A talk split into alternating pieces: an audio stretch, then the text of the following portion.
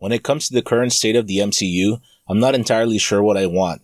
When I start to think about that, I realize that there are two choices. One, the MCU continues as it has since the first Iron Man movie. What I mean is releasing movies that are all interconnected and building towards something big.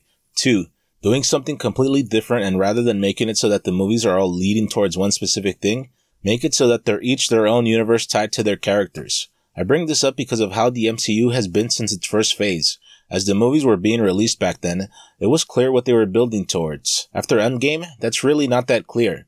It could be that I'm just not watching as attentively as I used to, or it's because the MCU is simply moving from what it's established.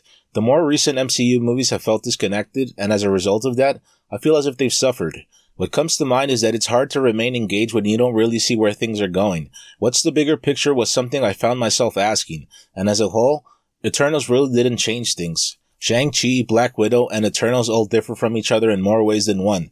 I'd say that Shang-Chi and Eternals have a reason for coming off as they do because they're introducing new characters, but at the same time, I feel as if you can introduce new characters into the MCU in such a way that it feels as if their presence was always there in one way or another, even when they weren't present. This has more to do with Eternals than with Shang-Chi. I bring this up because of the scene where it's brought up why the Eternals didn't try to help with the battle against Thanos. Honestly, I felt as if the scene was shoehorned in, and it wasn't that good of a reason. With how the movie explains things, it's made clear that the Eternals can't interfere in conflicts between humans. The problem is that the conflict with Thanos wasn't one limited to humans against humans.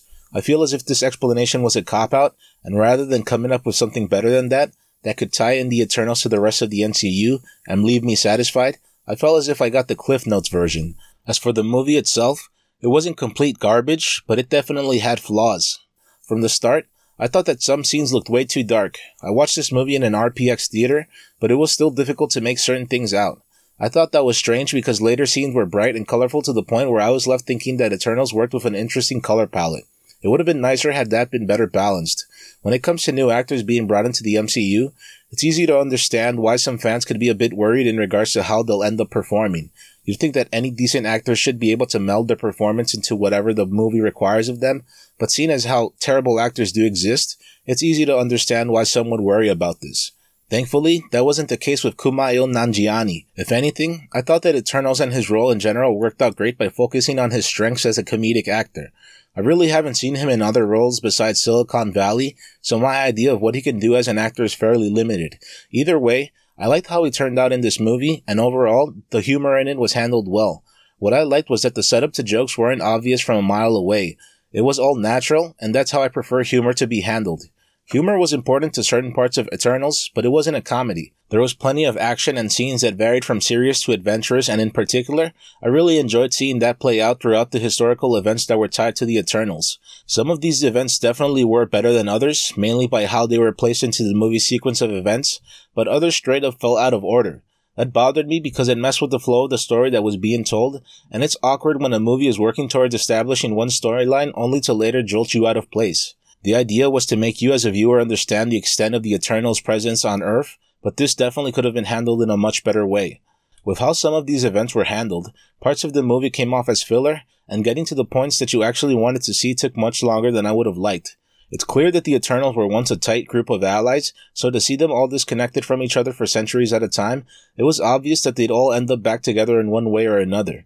When the movie actually got to the parts that you were waiting to see, some of them just felt like long exposition scenes. Rather than being told why something's important, I'd prefer to see it play out in a more natural and entertaining way. It's the difference between learning how to play a game with a hands-on approach versus learning how to play by reading through an instruction manual. One of the worst things you can say about a movie is that it really wasn't necessary, but unfortunately, that's the truth when it comes to Eternals. It's not the worst that the MCU has to offer, but it wouldn't surprise me to see it listed close to Thor 2. It offers humorous moments and at times it's simply a great movie to look at, but I went into Eternals expecting more than that. It could be that this is just the start of something more that'll be done in later phases of the MCU, possibly concentrating on the more cosmic themed stories that Marvel has to tell, but if this is a sample of what's to come, I'm not excited. If you enjoyed this content, please feel free to like, comment, subscribe, and share. Thank you very much for watching.